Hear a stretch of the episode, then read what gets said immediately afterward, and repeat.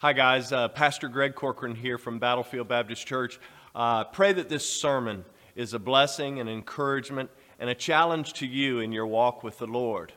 Additionally, I just wanted to say that if we here at Battlefield can ever be a blessing to you, please don't hesitate to contact us. And the best way to do that is through our website at battlefieldbaptist.org.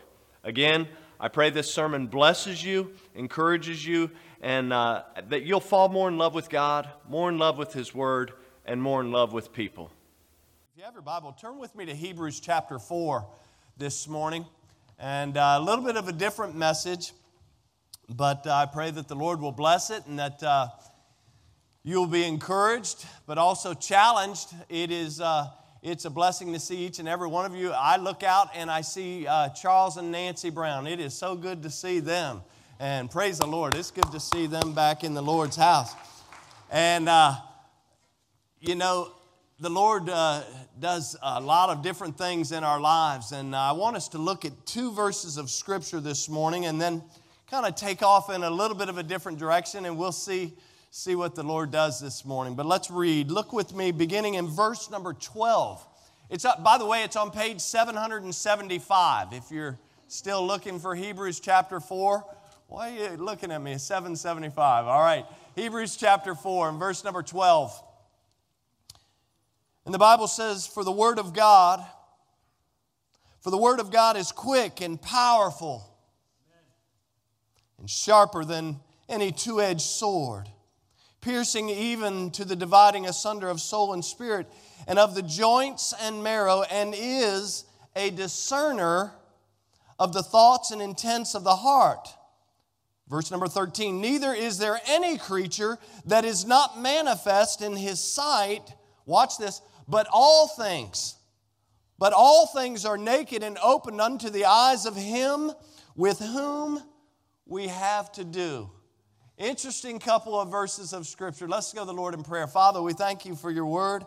We thank you for the opportunity to be in your house. And God, I pray that for the next few moments of time, God, that you'll encourage our hearts that you will bless as only you can, that as your word goes forth, Lord, that you might have your will and your way today. And God, we know that your word will accomplish exactly what you have desired. And so, Lord, we take comfort in that. Lord, I pray that if there's somebody in this room, somebody watching that has yet to enter into the greatest relationship of all, a relationship with your son Jesus, God, I pray that you would open up the eyes of their understanding, God, that you would soften their hearts. God, that today might be the day of salvation. Lord, I pray for those of us who have called upon the name of the Lord, who have a relationship with you through Jesus. Lord, maybe there's some who are here or watching who have strayed, and Lord, they need to really rekindle that relationship. Lord, I pray that you would work in their heart as well today. Lord, I pray that you'll be with the Seeley family, God, during this season of loss.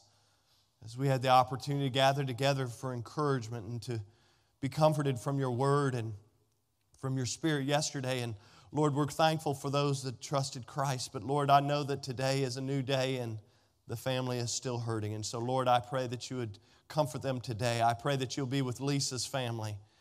God, with the homegoing of her grandmother, God, that you would comfort them today. And God, as the plans and preparations are made, I pray that you'll have the opportunity, Lord, uh, God, that we'll see souls saved.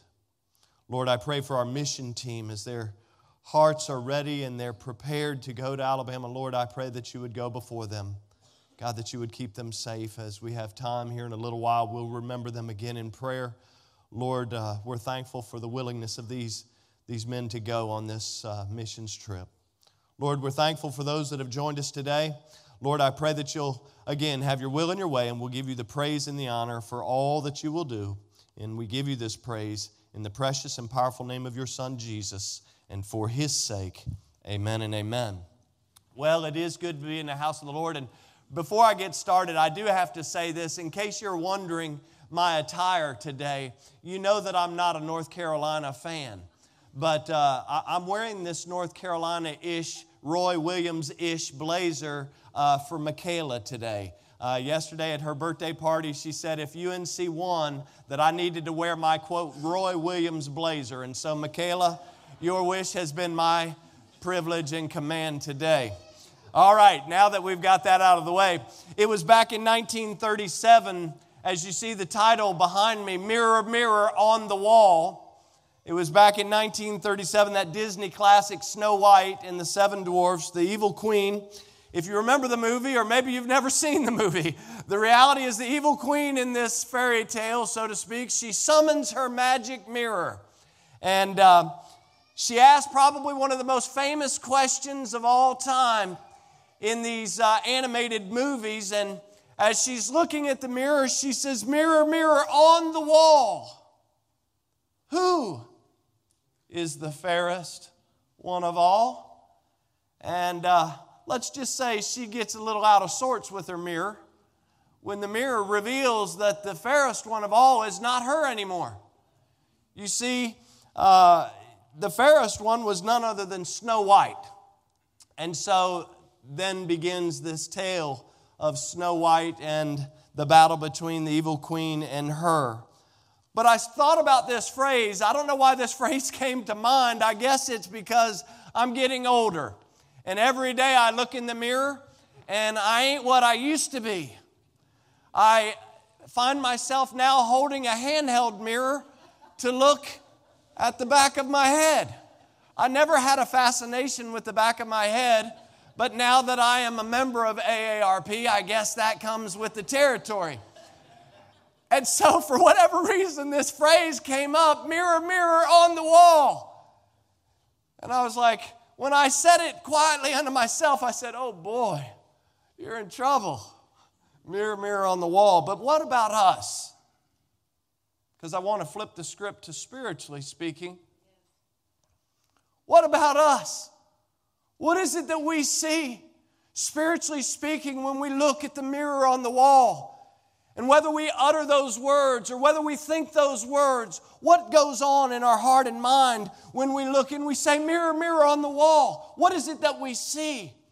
Because I'm thinking about in Scripture, and I know that spiritually before salvation, the Bible reminds us uh, in Ephesians chapter 2. In fact, I would encourage you to look at that because there's a great passage there right off the bat from verses 1 and following, Ephesians chapter 2. It talks about the things that we were before salvation. In fact, verse number 1 says we were dead in our trespasses and sin. Verse number 2 reminds us hey, I got some good news. We were children of disobedience. I mean, these are fun filled facts. I mean, uh, verse number three says that we fulfilled the desires of our flesh and our mind, and by nature we were children of wrath.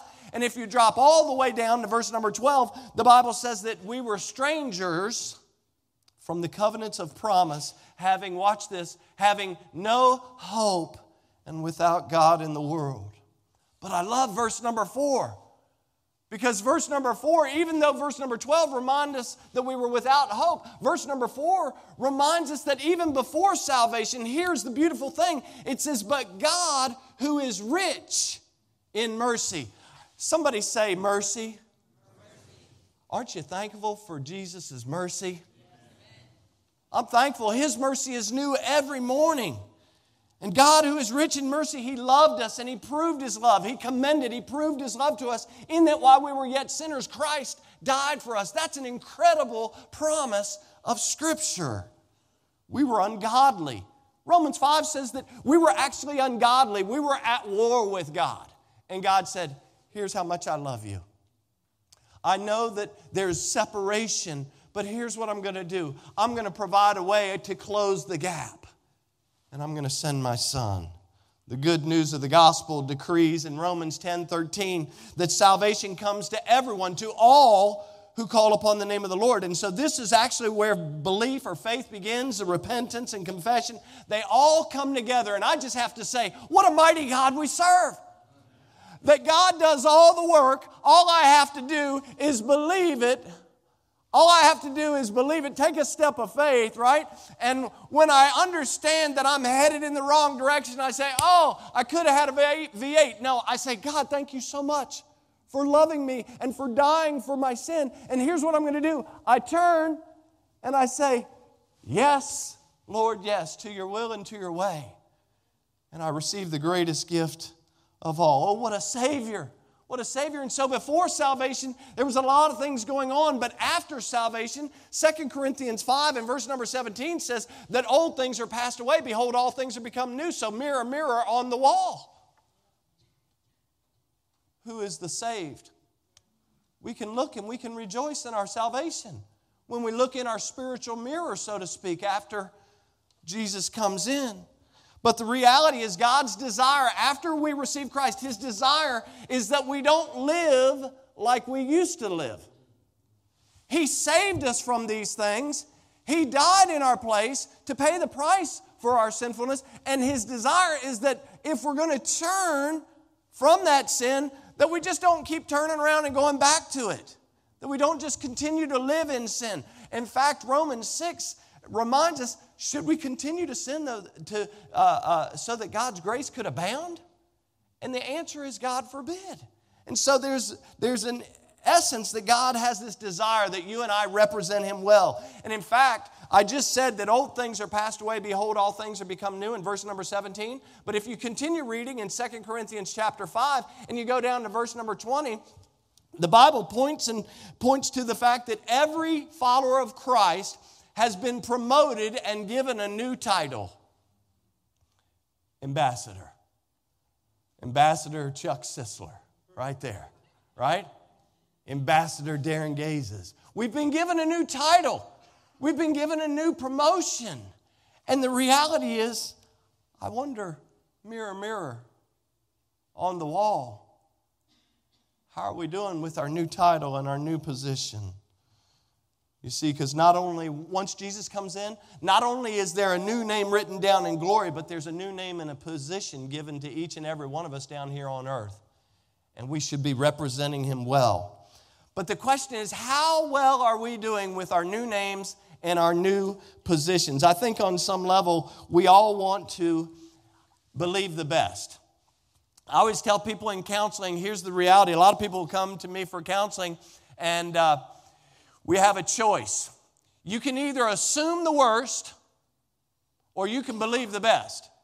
So, husband and wife come for counseling, and wife's mad at the husband, husband's mad at the wife. And, uh, you know, of course, I try to encourage them biblically, but at the end of the day, I always write this down. I usually write it down on a sticky. I say, You have a choice. You can either A or B. Your choice is either A or B, there's no C, right? A or B. You can either assume the worst about the situation or you can believe the best. And by the way, if you assume the worst, it actually dictates your attitude. If you believe the best, it actually dictates your attitude. It's kind of like is the glass half full or half empty kind of syndrome. And so the reality is, I know that we believe the best about ourselves, but this morning I want us to consider really quickly what is it that we see when we look in the spiritual mirror of our lives? Not physically like the queen, but spiritually as ambassadors, because here's the reality. Just as I found myself gazing into the mirror this morning, trying to make all of this look good physically I also have to take a gaze in the spiritual mirror every day and ask myself, how am I doing today? How's my walk with Jesus? How's, how's my, daily, uh, my, my, daily devotional time? How's my prayer life? How is my uh, devotional life? How is my life at telling people about Jesus? We have to take an account of these things because here's the reality. Just as this morning when I looked in that mirror, that mirror doesn't lie. It doesn't lie. I can put the creams and the lotions on. I can put a little stinky on. I can do all these things, but the mirror doesn't lie. And the reality is, spiritually speaking, watch what I'm about to do. The mirror doesn't lie. That's why we go to Hebrews chapter 4. As unbelievable as it may seem, we actually are living in a day and age in which many people have become really hard hearted. I mean, have you ever met anybody that's hard? You're like, man, they, they, their skin's not just hard, their heart is hard. It's just real tough to get to these people. But guess what? We have to be careful because we're living in this day and age as well. And we have to be careful of becoming hard. And interestingly enough, God's word reveals that God knew all about this situation. Because I find that through Paul and through the pen in his hand, the Holy Spirit working in his life, God, the Spirit of God warns Timothy in 2 Timothy chapter 4. He warns him, he says, Listen, hey, bro, you got to preach the word while you can. You got to continue. You got to be instant in season. You got to do what you can while you can because there's coming a day when people will not endure sound doctrine or teaching, but there's coming a day, watch this, there's coming a day when people will turn away from the truth. Why? Because they having because they have itchy ears. They want to hear feel good, fancy free. I'm not a sinner. Jesus loves me. This I know, for the Bible tells me so, and I have no responsibility. That's not true. We have a lot of responsibility. That's why he gave us the title of ambassador. We are to represent him. And so I feel like it's gotten really quiet in here. Once I asked the question, mirror, mirror on the wall, I thought everybody would be in love with the title.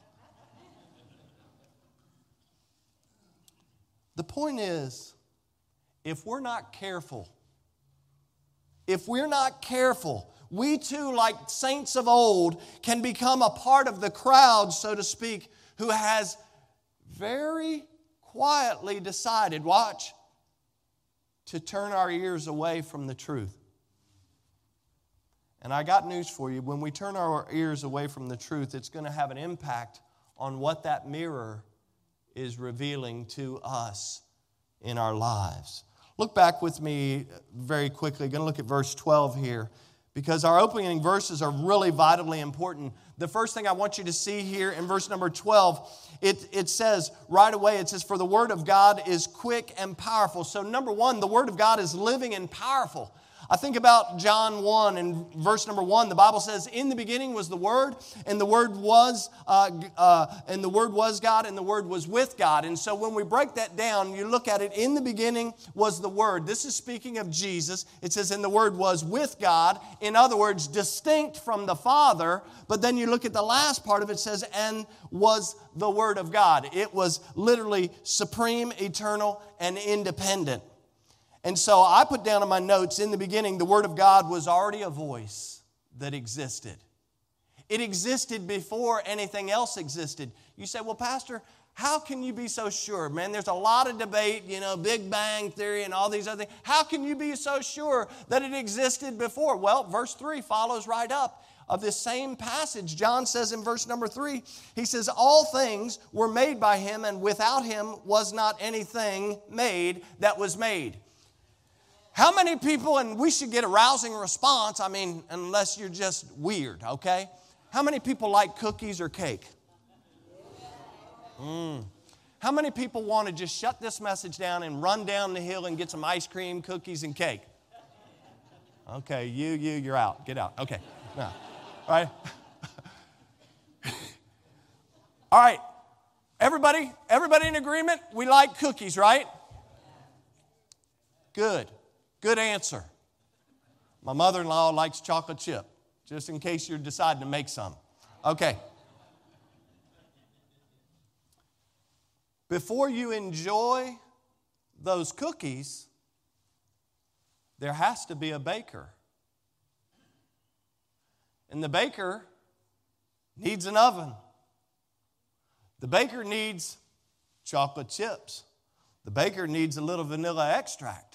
The baker, baker needs uh, some, some uh, cookie dough and, and needs a cookie sheet. Your baker might even need some of that little uh, non-stick spray. Although, if you're making chocolate chip cookies, I, I would recommend ungreased cookie sheet, okay? You say, what's, what's the deal with the cookies and the cake? Look at verse 3. All things were made by him, and without him was not anything made that was made. There had to be a creator before anything was made that was made.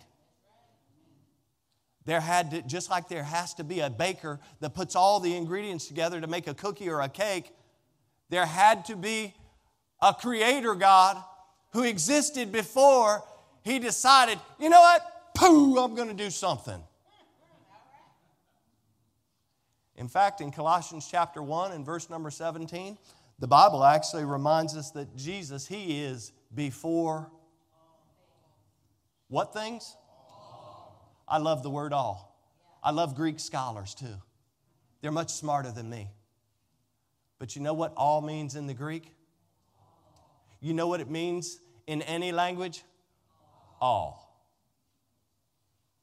Now, I'm going to get five emails. Uh, Pastor, really, uh, I, I, was doing a study of uh, this language, and all doesn't really mean all in that language.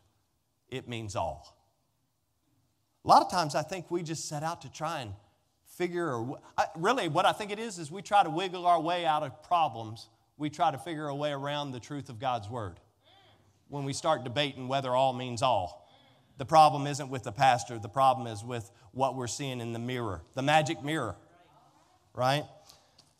So, verse number 14, let me go on. It's living, it's powerful. Verse number 14, John declares the Word was made flesh and dwelt among us. And he says, And we beheld him as of the only begotten of the Father, full of grace and truth. And so he's speaking literally about Jesus Christ. And so the Word of God is alive. It breathes, it speaks, it pleads, and it ultimately conquers all sin. It moves, it stirs itself, it lives, it communes with us. Oh, it's an alive, it's alive piece of literature for us to read, but it's much more than that. God's word is powerful. It convinces men and women and boys and girls of sin. It's an incorruptible seed. It's full of force, leading to holy outcomes. In fact, 1 Peter, in 1 Peter chapter 1, verse number 24 and 5, watch what the Bible says. It says, For all flesh, that's us, for all flesh is as grass, and all the glory of man as the flower of, of grass the grass withers,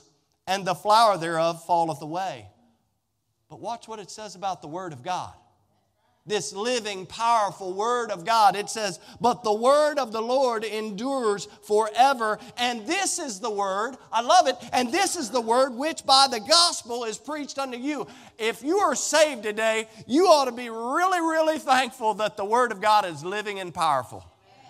Man, I know I am.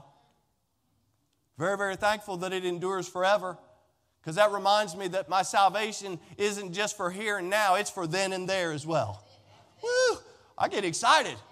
In fact, the other day, I, I, we, were at, uh, we were at IHOP Wednesday night after uh, evening service. By the way, if you're a member of the AARP, let me just encourage you, not that I work for IHOP or anything, um, but it's half price on Wednesday for seniors.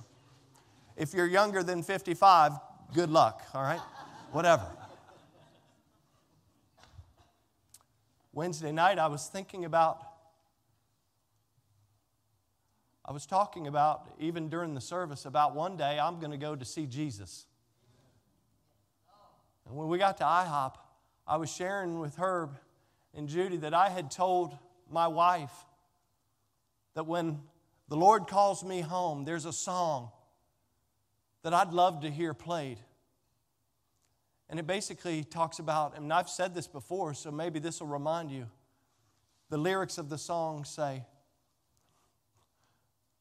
When the time of my life, when, when the time of my life, when, say it for me, Tom, get me. Yeah, I'm going to have the time of thank you. Get me on track, man. The senior mind, you know. I'm going to have the time of my life when the time of my life is over, and I'm going to get carried away Watch it. When I get carried away. Oh, y'all can carry me away and whatever y'all want to throw me in, but I'm going to get carried away when y'all carry me away. You want to know why? Because the word of the Lord endures forever. I'm going to see Jesus, and I hope you are too. Look back in verse 12. It says that God's word is sharp.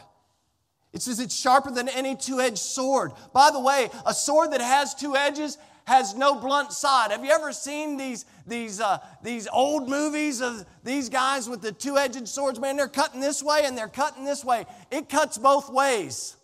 The Word of God is sharp, it convinces us of our sin as if we needed convincing. But some of us are just hard headed. You know, nobody had to tell Greg that he was a sinner. This guy already knew he was a sinner. It's like, it's like, it's like mystery to me. It's like, why, why are you calling me a sinner? Uh, I'm guessing we already knew we were a sinner. I don't need to tell you you're a sinner, and you don't need to tell me I'm a sinner. I already knew it. But the reality is, the Word of God cuts both ways. It convinces us of our wrong and it cuts away all of our impurity and all of our diseases. And while God's Word actually cuts to the heart, it can also be used by our great physician and surgeon, if you please. Anybody in need of a surgeon? I encourage you to get the greatest surgeon of all. His name is Jesus. And His word not only cuts to the heart, but His word comforts. His word binds up wounds. It also serves as a defense system against our enemy. Anybody got some enemies? Everyone in this room has an enemy. He's a roaring lion. He walks about. He hates your family, sir. Ma'am, he hates your kids. That roaring lion's walking about seeking whom he may devour. Mom and dad, I want to tell you to do something and you're going to think I'm being, being, I don't know what you're going to think I'm being. Invest in your kids now, spiritually. This, this isn't even in the message. I played baseball growing up my whole life. Okay? Now, let me, I, I understand we live in a different day and age. But there wasn't a week that I didn't show up at the baseball field. My dad coached. My dad coached my older brothers. Never had the opportunity. I know my dad's watching. He's probably going to call me later. My dad coached my two older brothers, and he coached my third oldest brother. And by the time it got to me, he was just wore out. He said, I'm not coaching any more ball. No, that's not true. But here's the reality all my brothers and I played baseball. My brothers and I wrestled all through school, all through high school, and one not.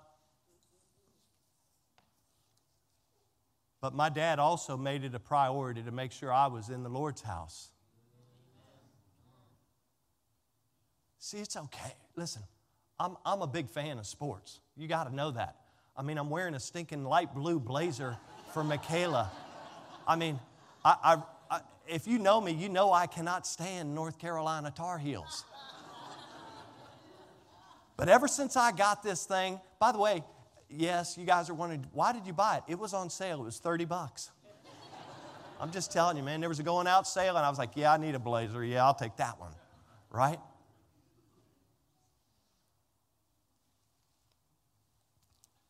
It's the Word of God that's living and powerful and sharper than any two edged sword that made a difference in my life.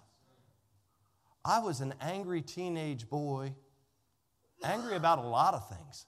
Angry that my mother had passed away at the age of 10, angry about a lot of things. But you know what? I, it's like I tell people all the time God loved me so much. Not only did He send His Son to die for me, He gave me two mamas. What a gift. I love my mom. She loved me and she didn't have to. she loved me and she didn't have to. And she loved my dad, and that's a big, tall order. I love you, Dad. Verse number 12, look at it with me. It also tells us that God's word actually pierces and divides. This simply means that the word of God actually penetrates. It's the interest, instrument used by the Holy Spirit of God to penetrate our sinful hearts of unbelief at time after time. And so the word of God has this ability. It has an ability to separate uh, our sinful habits that keep us from walking in humble obedience to the Lord. It cuts off ignorance from our understanding. It cuts off rebellion from the will. It cuts off hatred from the mind. There's people walking around today full of hate.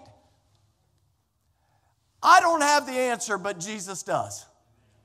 That's why we have to be pointing people to Him and His Word. The Word of God cuts out the lust of the flesh, lust of the eyes, and lust of the mind. And when we're willing, and this is the thing, it's pretty important, we have to be willing to walk with the Lord.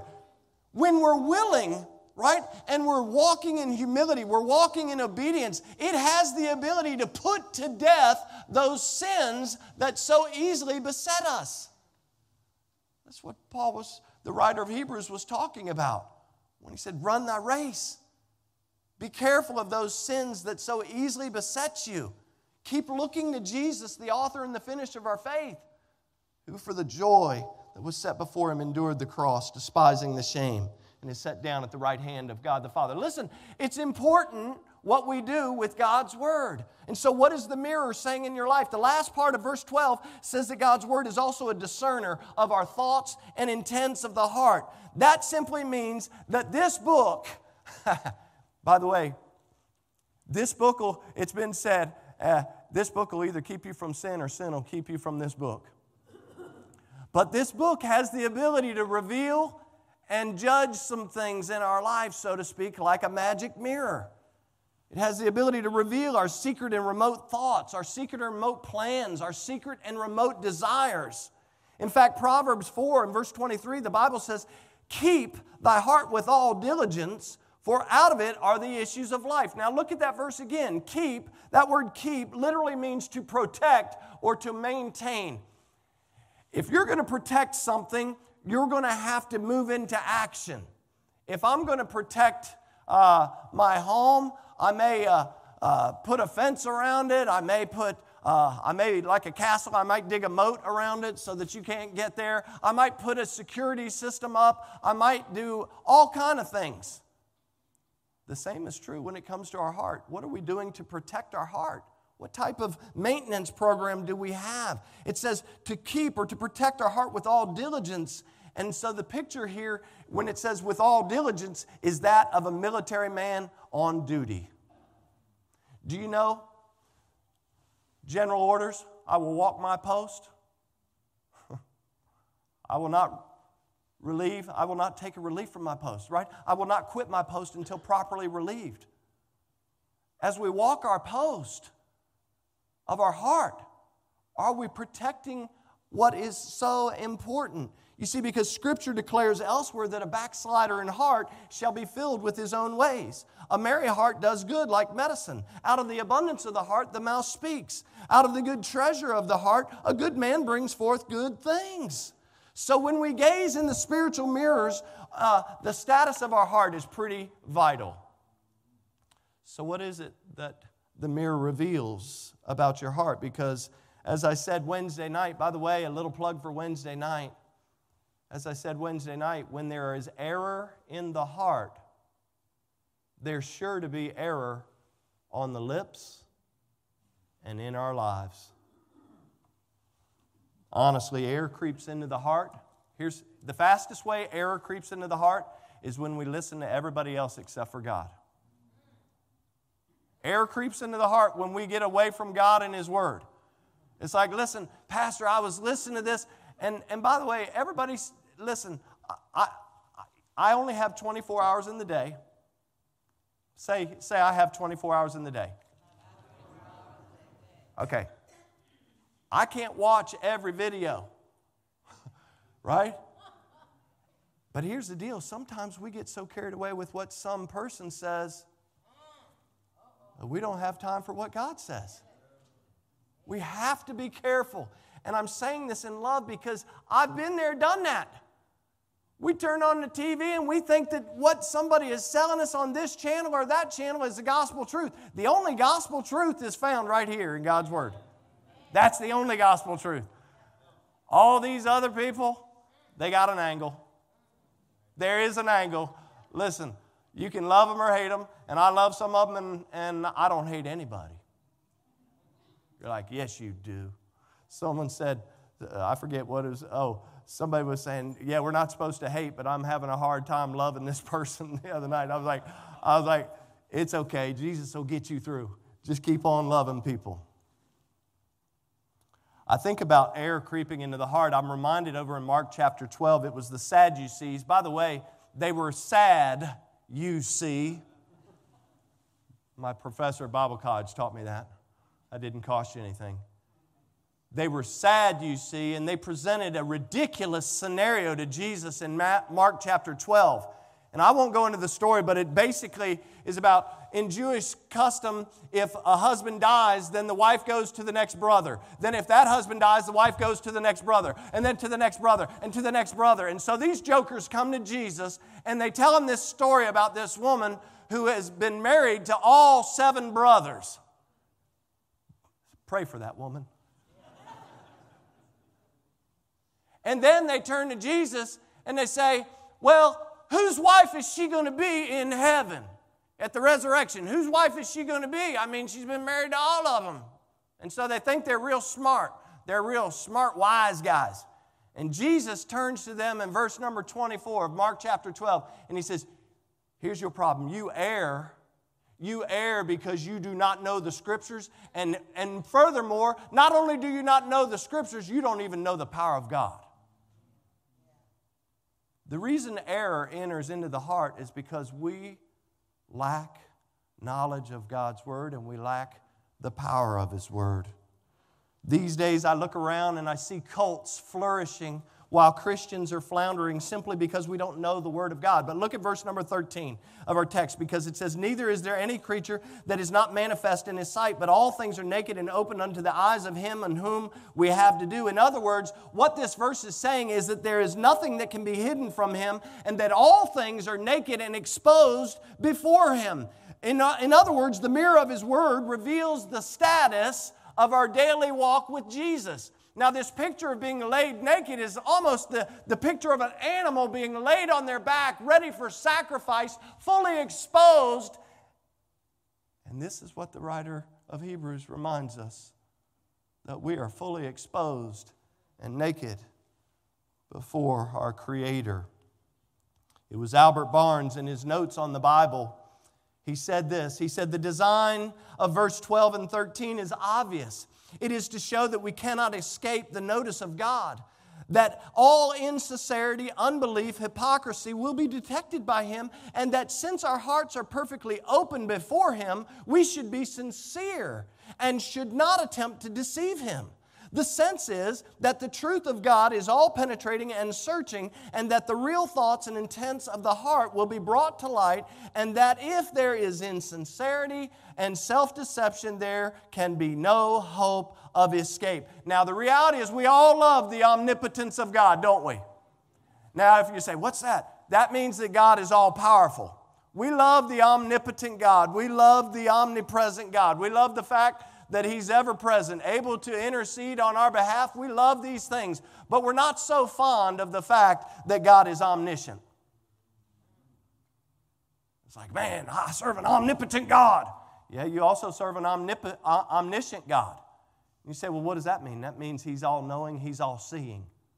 He doesn't need a mirror, He sees us just as we are.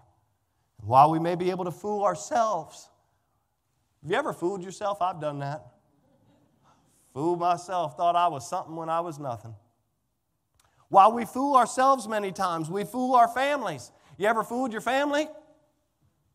Come on, be honest with Jesus today. I fooled them. I got them. You ever fooled a coworker or your boss? Yeah, I put in 50 hours this week. Yeah, okay hand the time card in, Diana, 50 hours. No, you, you put in 22 hours. Okay? The other 30 were snack breaks. We fool ourselves, we fool our families, we fool our coworkers. We can even fool our neighbors sometimes. But I got good news for you and I got bad news for you. The good news and the bad news are all wrapped up in one. We cannot fool God.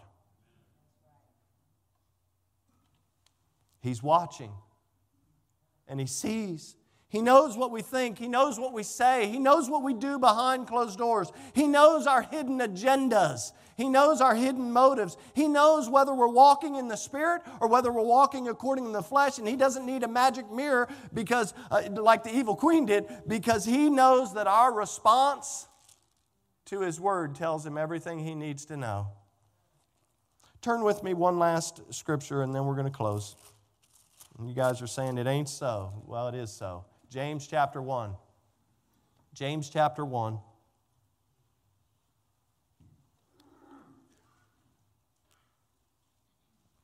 James chapter 1, and then when you get there, look down to verse number 23. Verse number 23.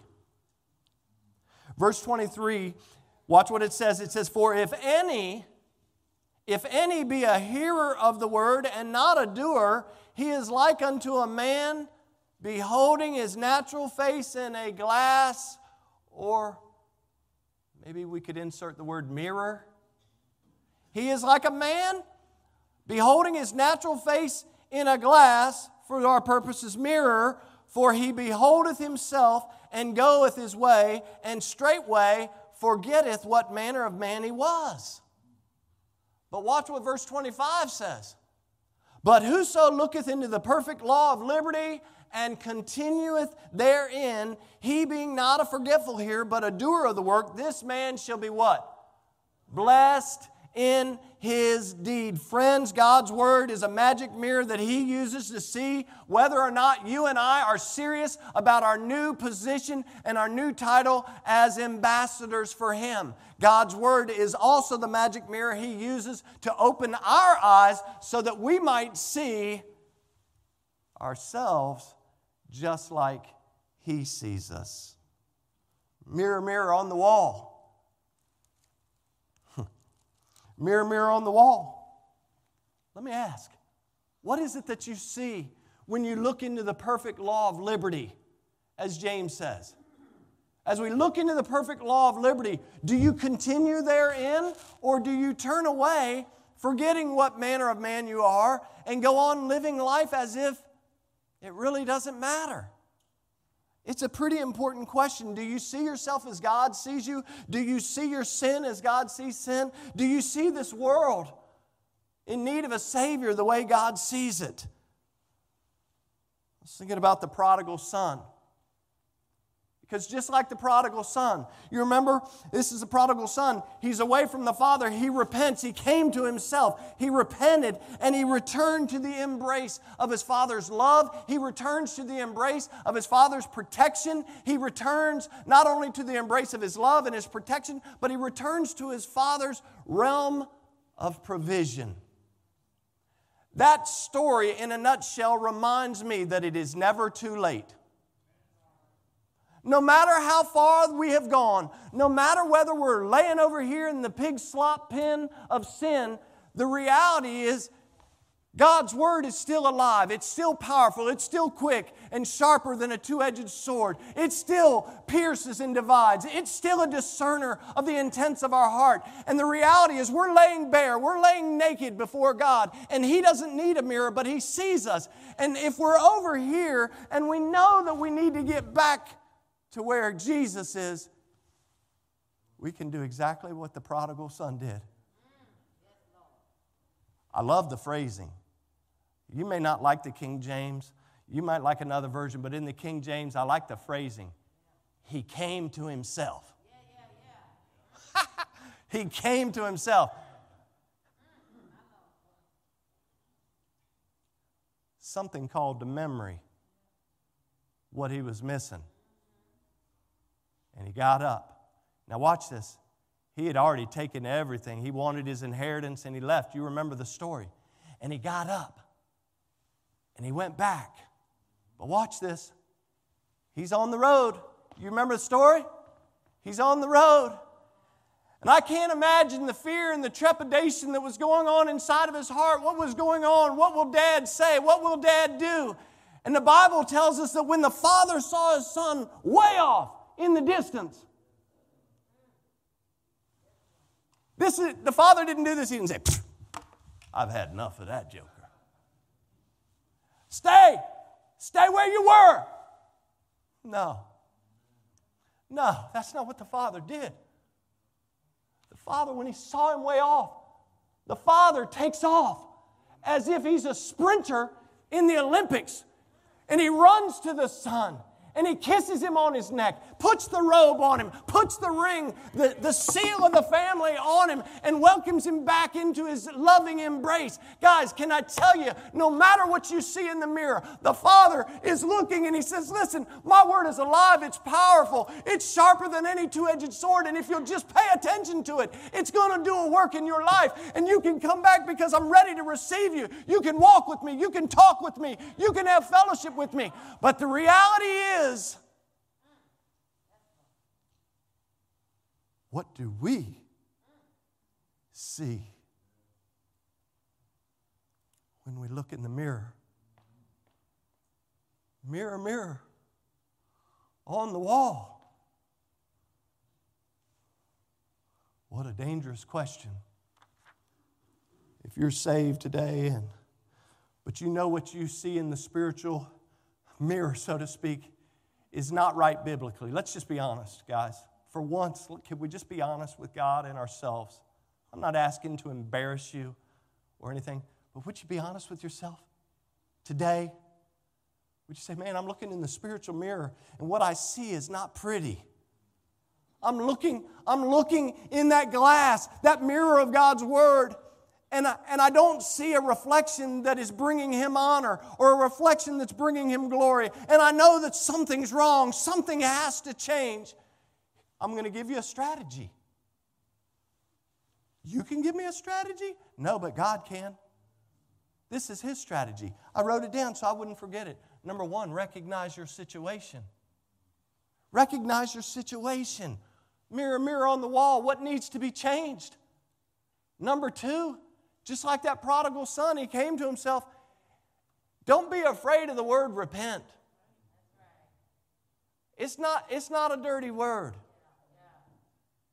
He came to himself. He repented of himself and he turned back. He said, No, this is not right. What I'm doing is not right. And he turned back and he came back home to the Father. And so, listen, maybe you need to recognize your situation and repent. And here's what happens when you do that the Word of God and the Spirit of God will renew you, it will revive you, so to speak. We've been talking about revival on Wednesday nights. It will renew you in the spirit of your mind and your heart to get back into God's Word, to get back on track, so to speak, to understand that this is a powerful weapon in your defense system against the wiles and the methods of the devil. It's a powerful tool in your defense system against sin and sadness. Maybe you're here and you say, I said those words quietly to myself, mirror, mirror on the wall. And, Pastor, I don't want to say anything because I don't want to draw attention to myself. But if I'm being totally honest, I'm not even sure I'm saved. I'm not even sure I have a relationship with Jesus. God's got a strategy for you as well. His strategy is very similar to the strategy I just gave to believers, except for it's shorter. The strategy for you is recognize your situation. If you, if you know that you're not saved, you recognize your situation and you believe that Jesus is God's Son and that He died on the cross for your sins, that He was buried in a borrowed tomb, and that He rose again victoriously three days later, conquering death, conquering death, hell, and the grave, so that you wouldn't have to go to an awful, horrific place called hell. If you understand that that is your situation today and you recognize that situation, the second step is really easy repent and receive. See, because here's the deal God so loved the world that he gave his only begotten Son, that whosoever believeth in him should not perish, but have everlasting life. He's offering you a gift. But the reality is, you, had, you and I, same for me, you have to actually receive that gift. It's not a matter of just looking at it and say, well, that's a nice gift. Thank you so much. That's nice. You have to personally receive that gift. And so if you're looking in the mirror and you say, you know what, I'm not really even sure I'm saved, do yourself a favor. Because what I know after doing a service yesterday for a 25 year old boy, life is a vapor. It appears for a little while and then it vanishes away. And some of our vapors vanish a little sooner than others. Some of y'all are hot winded, you got a lot of vapor. Seriously, though, it doesn't matter whether you're 25 or 85. If you're not saved, recognize, repent, and receive. Mirror, mirror on the wall, what is it saying to you today? Father, we thank you for your love. God, we thank you for your word and this reminder that you have given us to take a spiritual look into the mirror of your word that reveals What's going on in our life? What's going on in our walk? God, are we walking with Jesus today? Do we know Jesus? Lord, whatever the need is today, I pray. I pray that people will be honest with themselves. They will buy up the opportunity now. Lord, as the song says, we do need you. We need you every hour. So, Lord, I pray that people will respond as we sing a song of invitation. Lord, if, if there's a need in the room, Lord, the altar is open that we can come and we can praise you. We can come and we can pray to you. Lord, we can come and we can lay our petitions, our requests before your throne, and we can do it boldly as your word says. Lord, I pray that each and every one of us, that our desire would be to bring you honor and glory as ambassadors. Lord, I pray that the mirror of your word has revealed the true picture of who we are today. Lord, I pray that the strategy has been understood of recognizing where we are, whether we're saved or not. Understanding that we need to turn and come back to you. If we're saved and we're not walking with you, we're walking according to the course of this world, then Lord, there's something wrong. And so, Lord, I pray that you'll have your will and your way during this short time of invitation, and we'll give you the praise for it all. For it's in the precious name of Jesus we pray, and for his sake, amen.